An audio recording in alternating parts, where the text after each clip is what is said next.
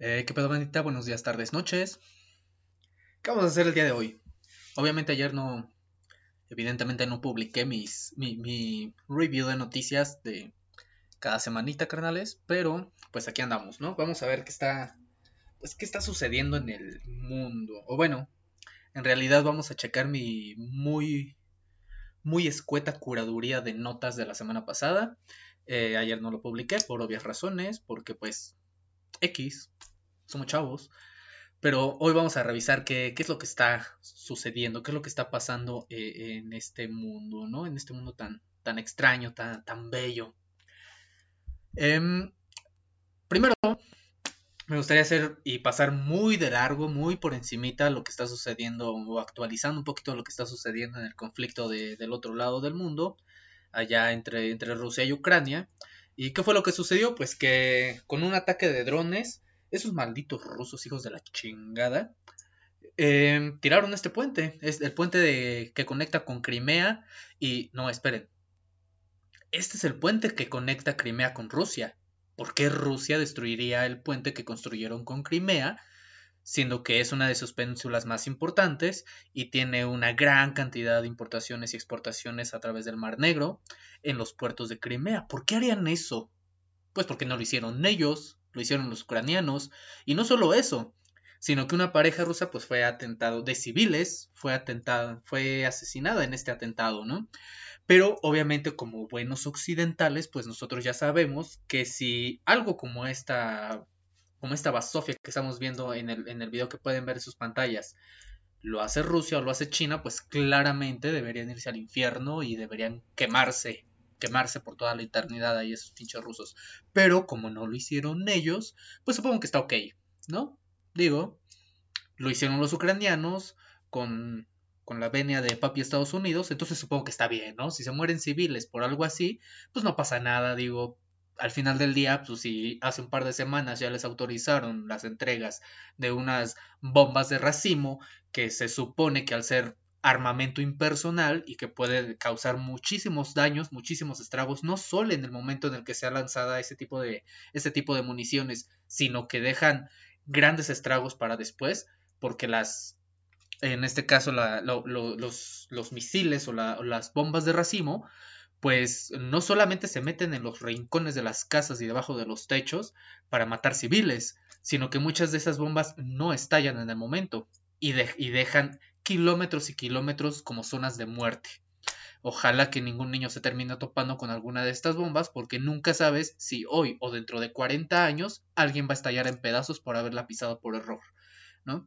Pero pues esto es lo que sucedió, atacaron este puente que conecta con Crimea, una de las penínsulas que es tan importante también para, para el abastecimiento y para la, las importaciones y exportaciones de, de Rusia, sobre todo con el resto de los países que conectan con el Mar Negro y que conecta con la siguiente nota a la que me voy a ir rápido porque les dije que hoy no tengo tantas ganas de hablar de Rusia, ¿no?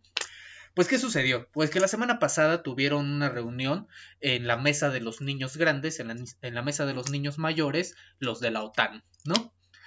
Pero eh, sucede, resulta y resalta, que eh, Turquía ahí está como que queriendo sí coquetear un poquito más con fortalecer sus, sus relaciones con Occidente, sobre todo ante el parece ser inminente regreso de Trump o, o que se quede Biden o sea, si, si ahorita las acusaciones que pesan sobre Trump eh, logran quitarlo por, por, completo de la contienda, a pesar de las cagadas que encontraron de, de, Joe Biden y a pesar de las pendejadas que anda haciendo su hijo Hunter, que ya lo hablamos en la, semana pasada y pueden ir a checar el review de noticias anterior, pues Turquía ahorita está en una posición, digamos, mmm, ventajosa.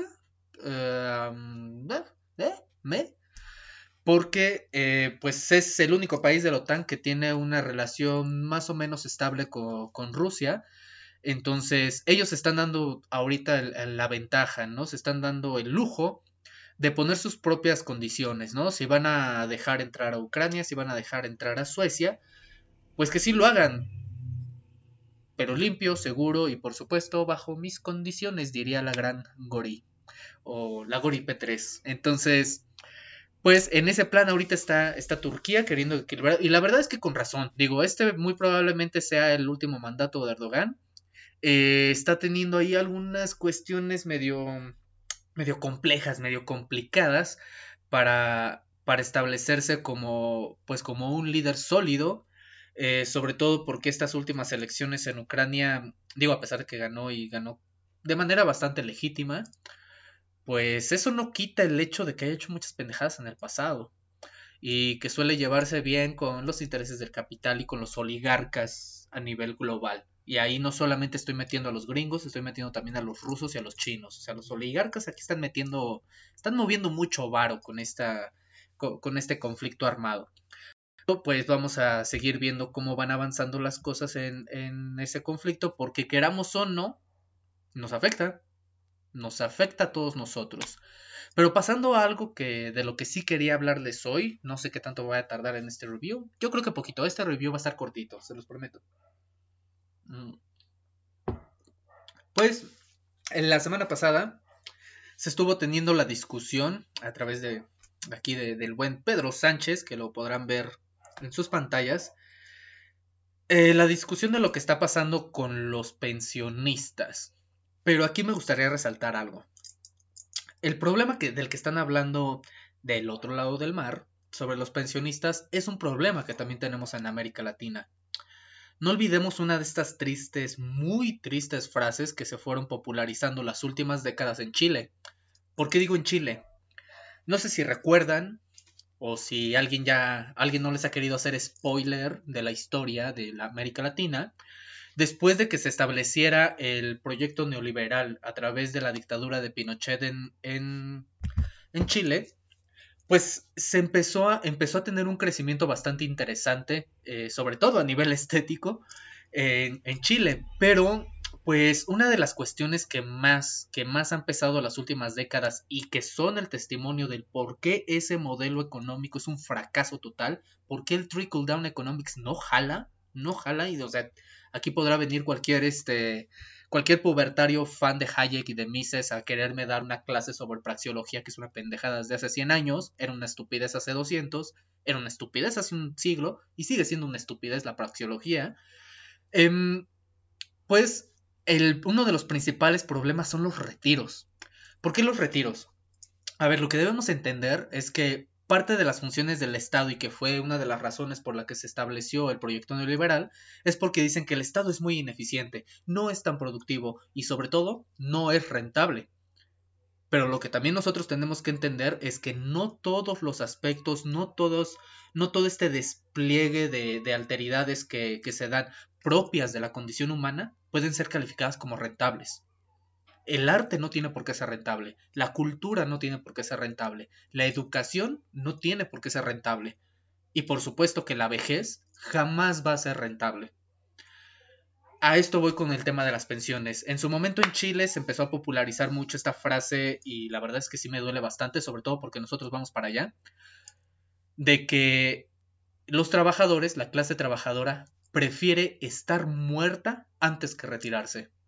Lo que hicieron en Chile en su momento, desde hace décadas y que siguen arrastrando este cague, es que empezaron a, relegar la, la administración de las pensiones hacia fondos privados, en los cuales pues ya no es propiamente como que el Estado tenga una serie de instituciones que manejen, regulen y busquen hacer de alguna manera crecer el ahorro de los trabajadores, para su retiro y de esta manera puedan tener un retiro pues digno, ¿no? ¿Y a qué me refiero con digno? Porque es una palabra amplísima, es un concepto muy grande y aunque no me guste es un concepto que pertenece al humanismo, aunque yo le tire hate, pero em, cuando nosotros hablamos, por lo general los trabajadores hablamos de dignidad, de vida digna, pues estamos hablando de que no te corran de tu casa, que tengas para comer, y que tengas para esparcirte un poco, para aprovechar ese tiempo, todo ese tiempo que no pudiste aprovechar durante tantas décadas y tantos años de trabajo,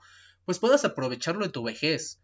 Que se me hace bastante de la chingada, por cierto, o sea, porque ¿por qué no podría aprovechar mi capacidad hoy, ¿no? Mis, mis talentos, mis ganas de explorar, de crecer, de, pues, de hacer muchas cosas, pero pues entendemos lo bonito que es el capitalismo y pues no podemos hacer ninguna de esas cosas hasta que el papi patrón nos dé chance, nos dé chance de descansar y de tener un poquito de tiempo de, de esparcimiento, ¿no? Entonces, el desmadre que están teniendo ahorita con el tema de las pensiones allá del otro lado del mundo, eh, en Bruselas para ser más específico, es que están buscando, o mejor dicho, se siguen peleando por qué vamos a hacer con el tema de las pensiones. Porque la pirámide poblacional se está invirtiendo. O sea, queramos o no, se está invirtiendo. Esta cuestión de que cada vez son más las personas de la generación de los millennials y de la generación Z y de los centenias, como les quieran llamar, es que cada vez nos vemos menos incentivados a formar una familia o a querer tener hijos. Y no porque no se quiera tener hijos, sino porque sabemos el cague que representa, sabemos la chinga que es. Si de por sí ya eh, tú solo te las tienes que ver bastante complicadas para librar el mes o para pagar el alquiler, para, para tener un momento de esparcimiento una vez cada par de meses, pues imagínate si tienes que mantener una familia. Sinceramente yo tengo muchos compas, muchos camaradas de mi trabajo que los admiro un chingo y no lo digo de, de bait. Sea, esto no es bait. Neta los admiro un chingo. Yo no sé cómo mantiene una familia con ese salario. Con ese salario que es una cagada. Pero aún así, no solamente tienen que estar viviendo en el día a día y estresándose por cómo van a poner pan en sus mesas para que y sobre todo calzar a sus hijos, vestir a sus hijos, mandarlos a la escuela, que sean unas personas más o menos de bien, sea lo que sea que eso signifique, que no estén delinquiendo, que por lo menos no se mueran a los 14 años porque le quisieron jugar al belicoso. Em, o sea, todos esos, todos esos trabajadores, toda esa gente chingona a la cual admiro y a la que quiero mucho, pues no solamente tienen que desvelarse para pensar en qué van a comer mañana, también tienen que desvelarse por qué van a hacer el día que no puedan seguir produciendo. Porque ese es uno de los problemas de, este bonito, muy, muy hermoso modelo económico. Que te dice, hey, pues en las empresas ahora ya tenemos, ya no vamos a hablar de empleados y trabajadores porque suena muy feo. Vamos a hablar de recursos humanos, talento humano, capital humano. Pero ¿cuál es el problema con esos conceptos? Que son conceptos en los que se supone que están buscando la manera de darte condiciones favorables psicosociales para que tú sigas produciendo. Mientras sigas produciendo. Mientras produzcas. Porque en el momento en el que dejes de producir, pues sinceramente ya nos vale verga qué es lo que te pase, ¿no? Ya nos importa una chingada. Y si estamos bajo esa retórica, pues debemos entender que si tenemos suerte, si tenemos algo de suerte, pues tú y yo vamos a llegar a viejos. ¿Y qué vamos a hacer el día que ya no podamos trabajar? Que ya no podamos producir, que ya no seamos rentables para una, para una empresa, que ya seamos reemplazables, ya no por otra persona, sino por una máquina, por un programa de computadora. El día que seamos reemplazables, ¿qué chingados vamos a hacer? Nos va a pasar a nosotras las personas. ¿Nos va a pasar lo mismo que a los caballos del siglo pasado? Cuando se empezó a popularizar el uso del automóvil. O sea, nos vamos a convertir en un lujo exótico para las necesidades o caprichos de algún chiquillo ricachón. eso, ¿En eso nos vamos a reducir? ¿O, qué, es lo que vamos a hacer? ¿Qué es lo que nos va a pasar? ¿Vamos a tener que financiar nuestra comida y nuestra respiración a 18 meses sin intereses? Es lo que vamos a tener que hacer y esperando, obviamente, esperando morirnos antes para no, tener, no terminar sobreendeudados, ¿no? Por eso debemos empezar a, a, poner el ojo también en las decisiones que se están tomando a nivel estatal y en los grandes organismos sobre qué se va a hacer con las pensiones, qué se va a hacer con los pensionistas, cómo vamos a garantizar que sí tengan para comer chingado. ¿Cómo le vamos a hacer? Y ojalá pudiéramos apelar a esta idea bastante utópica y bastante bonita de que, ay, pues la familia se va a hacer cargo de sus papás viejitos. Ajá, sí, pito, ya sabemos cómo funciona eso. Ya sabemos qué es lo que sucede con la mayoría de las personas de la tercera edad, que cuando no son relegadas a, a pensiones eh, o albergues donde nadie los va a ver, donde sus hijos no los van a visitar, si no es eso, los relegan a un cuartucho. O de plano lo sacan a la calle. Solo, solo vean, solo vayan, solo salgan a la calle de su ciudad y vean cuántos indigentes hay y cuántos de ellos son de la tercera edad, la mayoría por cierto. ¿Qué vamos a hacer? ¿Qué vamos a hacer con nuestros viejitos? Yo no sé. O sea, no me voy a dar, no me las voy a dar aquí de muy moralino ni nada de eso. Obviamente tengo mis desmadres. Pero sinceramente yo no tengo corazón para ver a una persona de la tercera edad padeciendo. Yo no sé qué chingados hizo en el pasado. Solo sé que no lo quiero ver padeciendo. Y no lo quiero ver en la calle. Y no lo quiero ver durmiendo debajo de un puente. Porque yo me veo en ellos. Y porque veo a la gente que amo en ellos. En que si bien les va, van a llegar a esa edad. Y a mí sí me gustaría que tengan un techo, comida, cobija y sobre todo tranquilidad. Que tengan tranquilidad. Ah.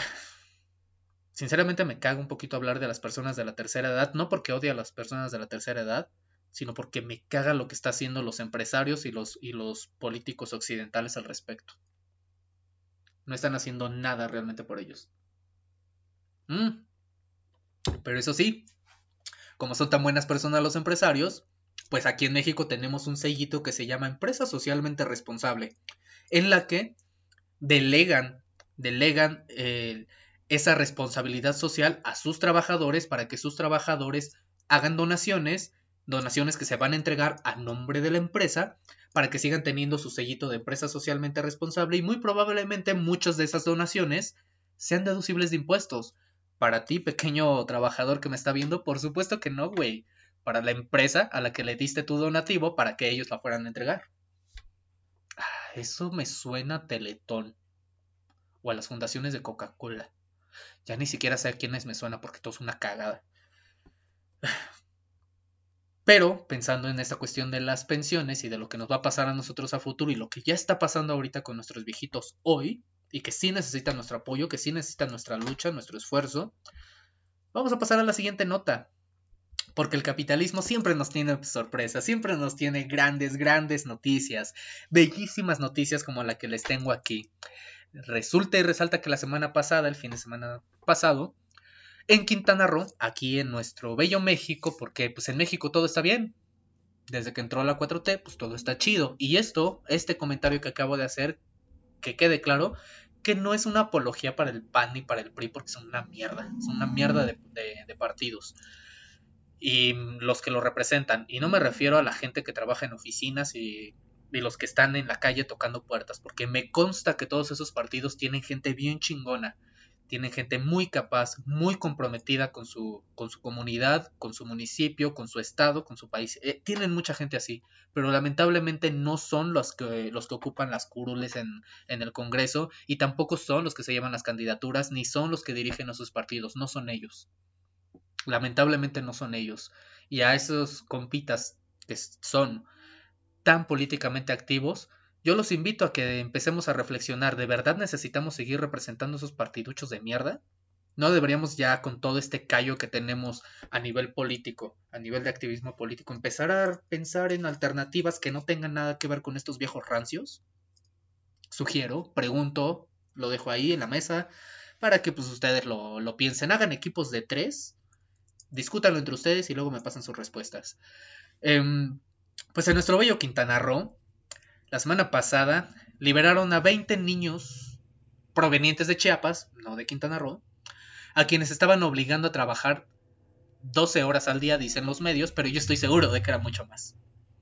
¿Y cómo obligaban a niños? Pues miren, estos niños que encontraron, estos 20 niños que encontraron, oscilaban sus edades entre 1, así es banda, 1 y 17 años.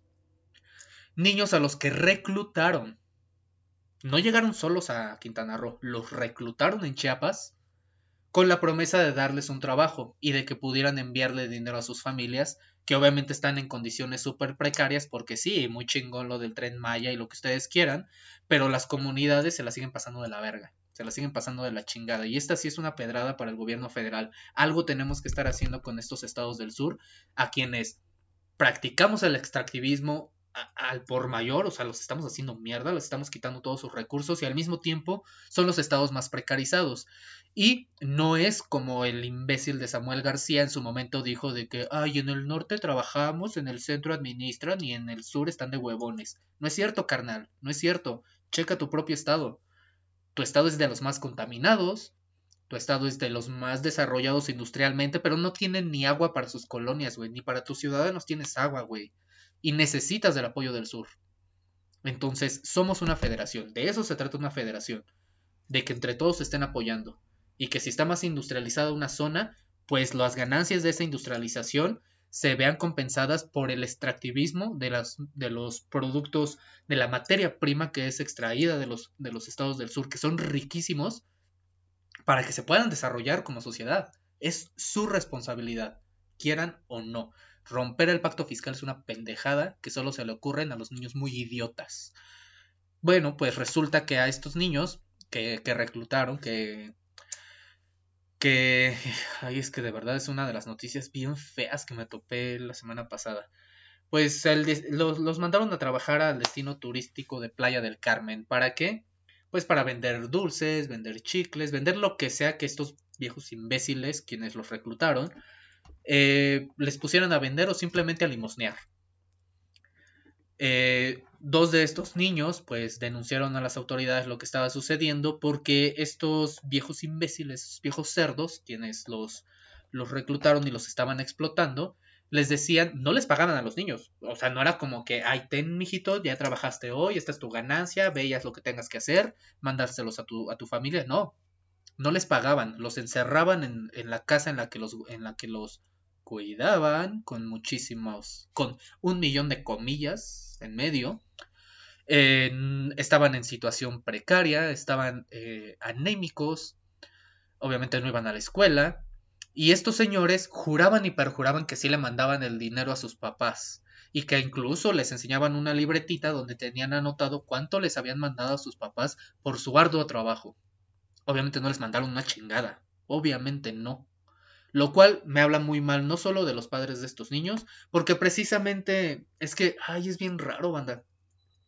Sería muy, muy, muy irresponsable de mi parte y muy prejuicioso de mi parte también condenar a sus padres. Primera porque no sé bajo qué condiciones vivan esta, esas familias. Y muy probablemente al ser de Chiapas sí vivan en condiciones súper precarias. Y muy probablemente también muchos de estos niños ni siquiera tengan un padre presente. Porque la mayoría de, el, grueso de la población que crece en familias con padres ausentes se encuentran en, en Chiapas, en Oaxaca y por supuesto aquí en el Estado de México. Digo, por si alguien se preguntaba por qué casi no se celebra el Día del Padre, pues por eso, por eso no se celebra. Por eso a la mayoría ni nos importa. Em, la cuestión aquí, mi, gente, es que neta sí son pinches noticias bien feas. Ay, son bien feas. Ni siquiera me dejan descansar y tener un día, una semana, una semana de noticias buenas para decirles puras cosas bonitas. Eh, pues ya están en manos de las autoridades estos 20 niños. Eh, aún está por definirse si los van a regresar con sus familias, porque obviamente también tienen que eh, averiguar bajo qué condiciones fueron reclutados estos niños, y realmente fueron engañados como por como ser parte de un trabajo, lo cual ya debería escandalizarnos hablar de trabajo infantil, o sea, el solamente tener esas dos palabras juntas, ya deberíamos estar diciendo qué chingados estamos haciendo, qué carajo está pasando con este mundo. Pero dejando tantito de lado esa perógrata que ya me la aventé también en, semanas pasadas, eh, pues también deberíamos preguntarnos bajo qué condiciones estamos dejando que se desarrollen nuestros niños, qué condiciones les estamos dando a esas familias para que puedan cuidar a sus hijos. Porque es bien fácil, es bien fácil eh, satanizar a la persona pobre y decir, ay, pues deberían tener responsabilidad sexual y no tener hijos si no pueden mantenerlos, güey. La mayoría de ellos ni siquiera tienen acceso a la educación. ¿Cómo carajo quieres que entiendan cómo funciona su cuerpo, cómo protegerse, cómo van a tomar decisiones a futuro, cómo van a tomar decisiones racionales sobre cuál es su mayor beneficio versus qué cosas les pueden afectar y cómo reconocer oportunidades de negocio y de lo que tú quieras, cómo carajo las van a entender si ni siquiera les damos las condiciones materiales que permitan el desarrollo de una subjetividad que a su vez permita detectar oportunidades, detectar riesgos, detectar fortalezas y detectar amenazas. ¿Cómo le hacemos? Y es ahí donde nos metemos en este viejo dilema del, del educacionismo de que, ay no, no les des un pescado, enséñales a pescar, pues nadie aprende a pescar si tiene hambre. Entonces dales un pinche taco y luego enséñales. Primero alimentalos y luego les enseñas. Ah, maldita sea. Perdón, bandita, perdón, perdón que me enoje, perdón que me enoje, pero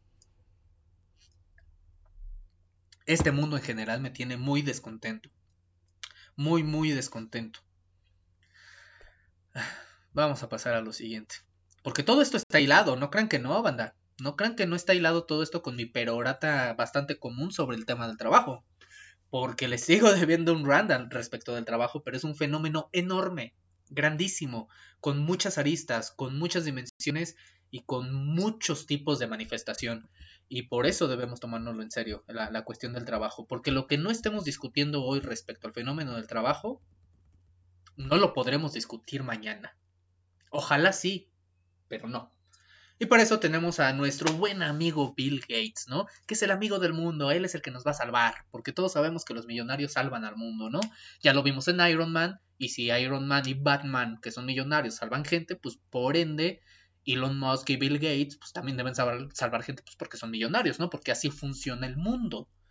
Eh, Bill Gates, la semana pasada, eh, hizo una comparación del desarrollo de la inteligencia artificial con los anteriores cambios transformadores que tuvimos el siglo pasado, como el tema del automóvil que dejó de lado a, los caballos y a las mulas, eh, y que luego nos obligó a adoptar em, pues una serie de cuestiones, ¿no? Él dice que, por ejemplo, primero tuvimos el automóvil, pasaron accidentes, entonces empezamos a tomar medidas de seguridad, límites de velocidad, eh, cuestiones ahí sociales que tenemos que ir ajustando para, para poder responder a sus... A, a, las ineficiencias y a los, a los efectos adversos que ese tipo de desarrollos nos dan.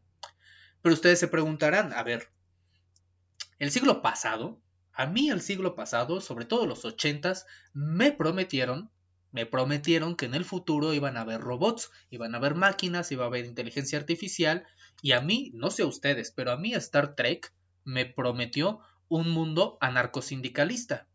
¿Qué es un mundo anarcosindicalista? Se preguntarán ustedes. Pues a mí me prometieron que ya no íbamos a necesitar propiamente de gobiernos, sino que más bien tendríamos una especie como de institución global que tiene las funciones de administrar una serie de decisiones. ¿Y por qué anarco? Primero porque no es un gobierno como tal que te dice qué hacer, sino que es solamente un ente regulador y un ente administrativo. No te va a decir qué hacer. Y como el desarrollo de las máquinas, el desarrollo de los robots, el desarrollo de las ciencias iban a permitir que todo ese trabajo sucio que no queremos hacer, todo ese trabajo repetitivo, monótono y aburrido que, no, que a nadie le gusta hacer como sacarle brillo a un tornillo o llamarle a un desconocido para cobrarle su deuda de Coppel, eh, pues que lo hagan las máquinas, que lo hagan ellos. Sí, eso fue lo que me prometieron. Lo iban a hacer ellos, y por lo tanto, nosotras, las personas, los humanos, pues nos íbamos a dedicar de lleno al desarrollo de nuestras capacidades, de nuestros conocimientos, de nuestros talentos y ponerlas al servicio de quién? ¿Mío? No, de la humanidad. Por eso Star Trek se dedicaba a explorar el universo y ir juntándose con cada vez más especies para tener esta misma, esta misma confederación de planetas que pues cooperen entre ellos, compartan tecnología, compartan saberes y de alguna manera construir un universo bonito, chingón. ¿Comunista? No, no, no. Puro pedo, comunista no. Mm. Eso fue lo que nos prometió la ciencia ficción del siglo pasado. De hace cuatro décadas, cinco décadas. Pregúntale a Isaac Asimov. Él ya veía venir muchos de estos problemas. Em, pero, pues resulta que salió al revés. Salió al revés porque ahora no solamente la inteligencia artificial no es solamente está reemplazando trabajadores, sino que se está convirtiendo en una competencia dentro del mercado laboral.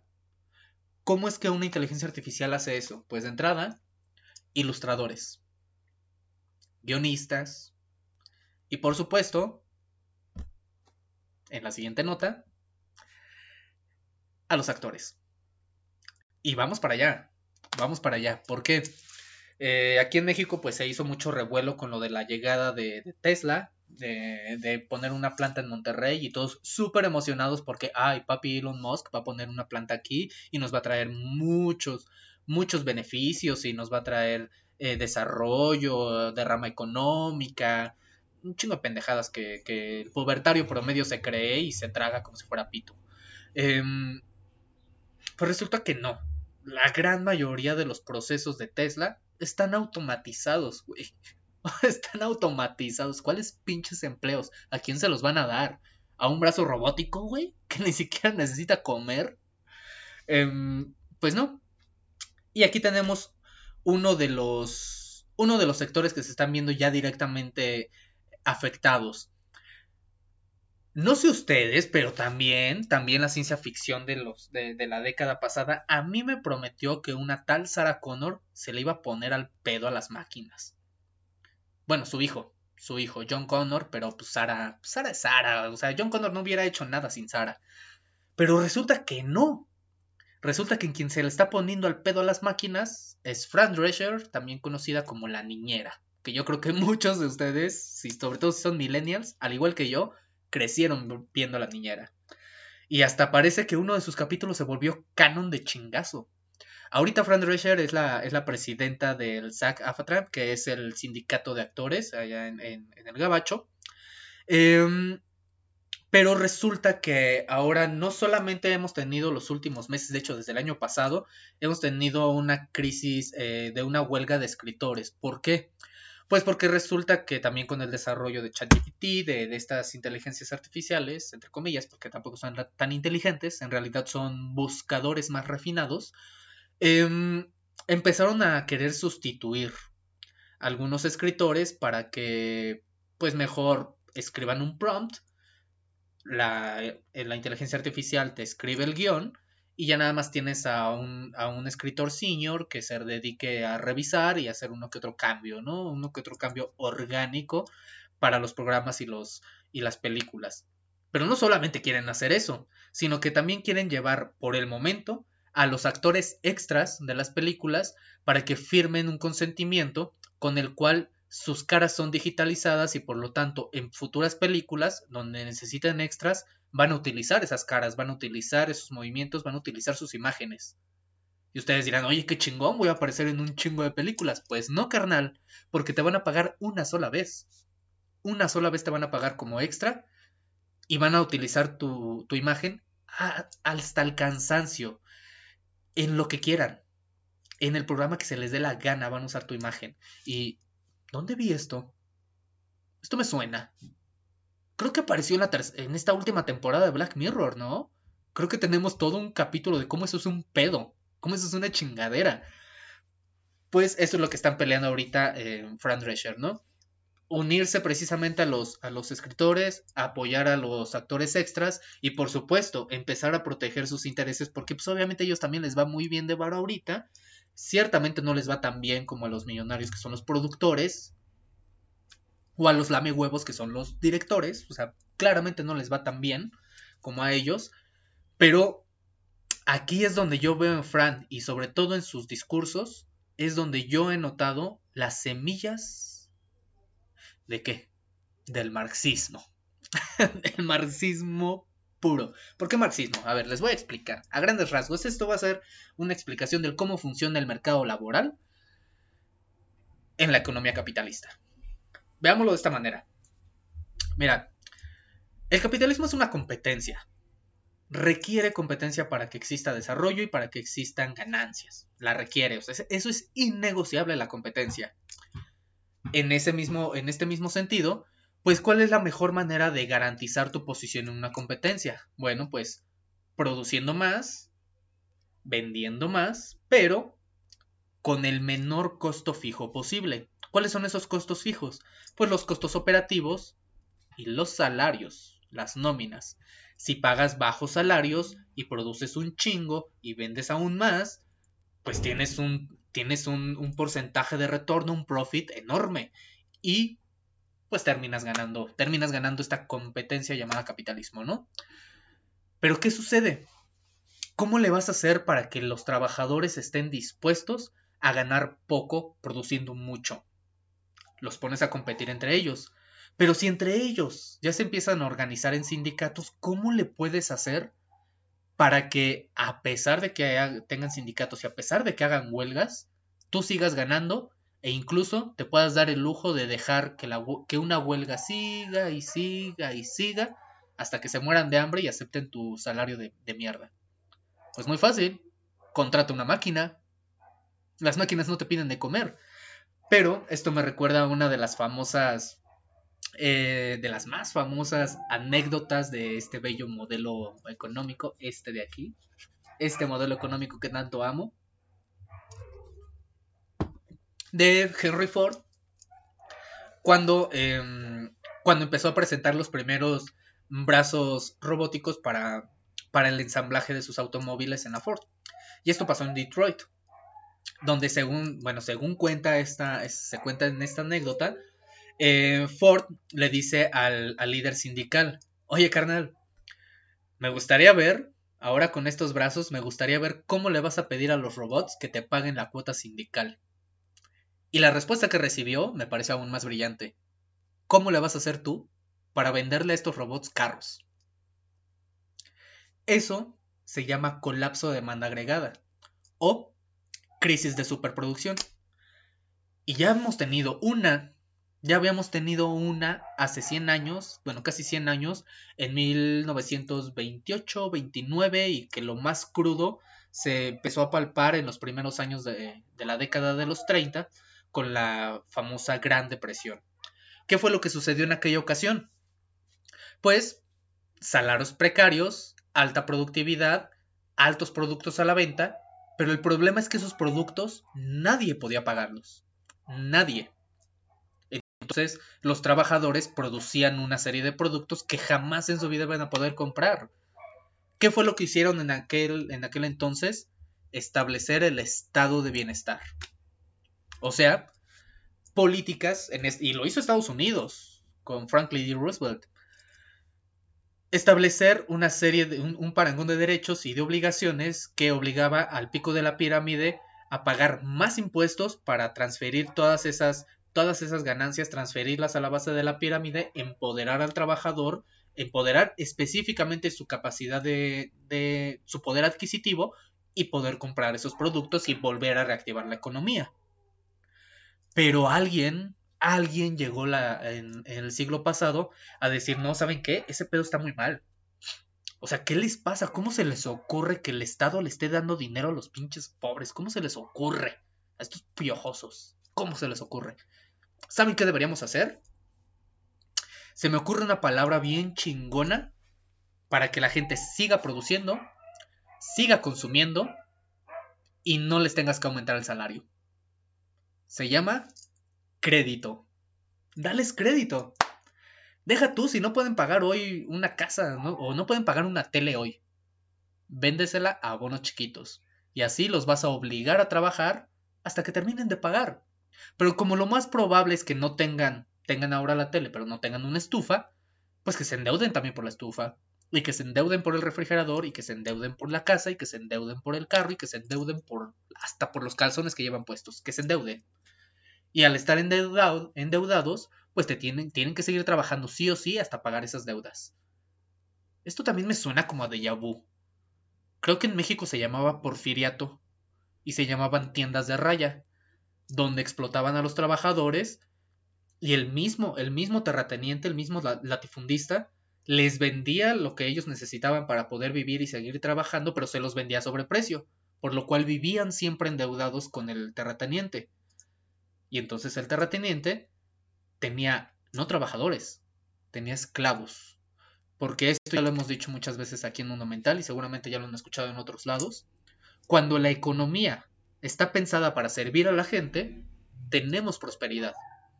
Pero cuando las decisiones económico-políticas se hacen pensando en que la gente tiene que servir a la economía, entonces no tenemos prosperidad, tenemos esclavos tenemos un chingo de esclavos.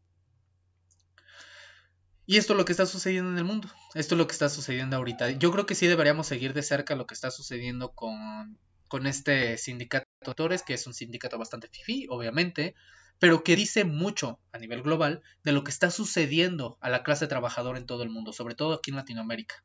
Y que por lo tanto debemos dejar de pensar en estas ideas estúpidas de que el empresario tan buena onda que es, él te va a subir el salario. O sea, ese, ese aumento que te dan cada año es porque el empresario tan ético y tan moral va a decir, oye, como que mis chavos no están comiendo bien, hay que pagarles chido para que, pues, para que duerman tranquilos, para que tengan una camita, para que coman rico y trabajen bien. Obviamente ellos no piensan en eso, les vales madre, les vales una chingada. Lo que están pensando es cómo pagarte menos y que trabajes más. Por eso, en lugar de aumentos salariales, piensan en bonos o en pizza. Sí, Sí, tú no necesitas que te paguen más, lo que necesitas es meterte 20 almendras en el culo. Eso es lo que necesitas hacer todas las mañanas y tomarte un litro de agua activada para que estés a las pilas, mi rey. Para que estés a las pilas, rindas un chingo y comas poquito. Entonces, eso es lo que tendrías que hacer.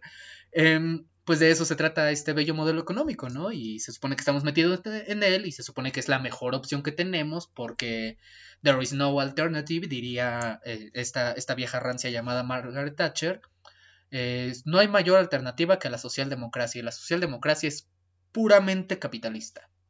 Nadie me va a vender lo contrario. Aunque se llame social, no tiene nada de social. Nada. Bueno, sí, sí, sí tiene algo de social.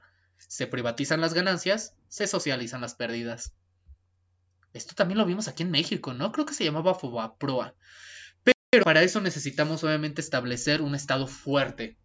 Un Estado que sí pueda hacer hacer los cambios de leyes necesarios y que pueda hacer valer esa ley, que pueda obligar a todos estos capitalistas a que se tomen en serio las condiciones de sus trabajadores y que no los precaricen, que no los conviertan en verdaderos esclavos, que de alguna manera puedan eh, desarrollar un parangón de derechos, una serie de criterios sobre y mecanismos, sobre todo mecanismos de reciclaje de valor agregado, mecanismos que reciclen la riqueza para que deje de acumularse en los picos, y que se termine pudriendo en alguna isla, no sé, por ejemplo en las Canarias, donde nadie va a tocar ese dinero. Pero para eso, obviamente, como les comentaba, necesitamos un Estado fuerte. ¿Y qué tan fuerte dirán ustedes? Pues tan fuerte como Estados Unidos que, ay, no. No, ¿saben qué? Olvídenlo. Olvídenlo. No necesitamos un Estado fuerte como Estados Unidos. Miren, ay, qué bonito este viejito. Este es el Estado fuerte que tienen allá. En un meeting en la Casa Blanca, pues nuestro viejito se quedó dormido, ¿no? Porque pues obviamente todos sabemos que los viejitos tienen que descansar, maldita sea, y no tienen que estar gobernando un país. Por ejemplo. Sobre todo porque se le va el pedo y si no se tropieza con una escalera, se queda dormido en un meeting. O simplemente de repente despierta y dice, vamos a bombardear Rusia a la verga. Eso es lo que vas a hacer. Eso es lo que hace un viejito senil. Porque pues ya está senil. Ya, ya, ya. Ya no le gira, banda, ya no le gira. Entonces, a este señor, pues yo creo que ya deberíamos dejarlo dormir tranquilito, ¿no? Porque, ay, miren, lo qué bonito, qué bonito. Qué precioso este señor. Y pensar que anda manoseando niños y toca de maneras muy inapropiadas a los niños que le ponen enfrente. Y su hijo tenía pornografía infantil en su, en su laptop. Y le encontraron un paquete de cocaína en su casa, allí en la Casa Blanca. Y no saben todavía ponerse de acuerdo si la cocaína es de este señor o es de su hijo. Y cuando no está haciendo eso, pues está está evitando, evitando hablar directamente y que lo vean dándose la mano con su patiño favorito llamado Zelensky. No, ah, no, perdón, perdón, digo su, su aliado, su aliado occidental Zelensky. No, no es su payaso, no es su bufón.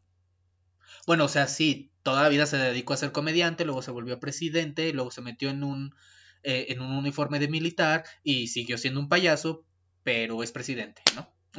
porque pues así de, surreal es el mundo en el que vivimos. Entonces, yo creo que aquí lo vamos a dejar. Hoy sí, fíjense, hoy sí, a diferencia de los otros reviews de noticias que, les presenté antes, hoy sí cerramos bien bonito este review de noticias. Con este viejito dormido. Ah, qué bonito. No, es que precioso este viejito. Seguramente está soñando en imprimir más billetes, producir más balas y bombardear chinos. En eso está soñando, seguramente sí. Ha de estar diciendo, ah, soy una pistola. Sí, yo voy a gobernar el mundo. A huevo que sí voy a ganar las siguientes elecciones, voy a acabar con la guerra en Rusia, la voy a balcanizar, convirtiéndola en un montón de países chiquitos que puedan manipular a través de la corrupción, porque pues Ucrania es uno de los países más corruptos del mundo y por eso él tiene las manos metidas ahí. Ay, qué bonitos sueños tiene este señor. Sí. Qué bien duerme la gente que no se tiene que preocupar por comer. Qué, miren nada más qué bonito sueña la gente y duerme, qué tranquilita duerme la gente que no tiene que pensar en el alquiler, que no tiene que pensar en que tal vez le metan un navajazo y le bajen el celular de camino al trabajo, que no tiene que pensar en su pensión, porque pues digo, qué pinche pensión le van a dar a este güey, se va a morir. Ojalá si pudieran dormir todos ustedes, así de tranquilitos. Qué bonita Happy Note. Qué bonito es este mundo. Qué precioso es esta etapa de la vida, este, este momento histórico tan, tan hermoso, tan prometedor.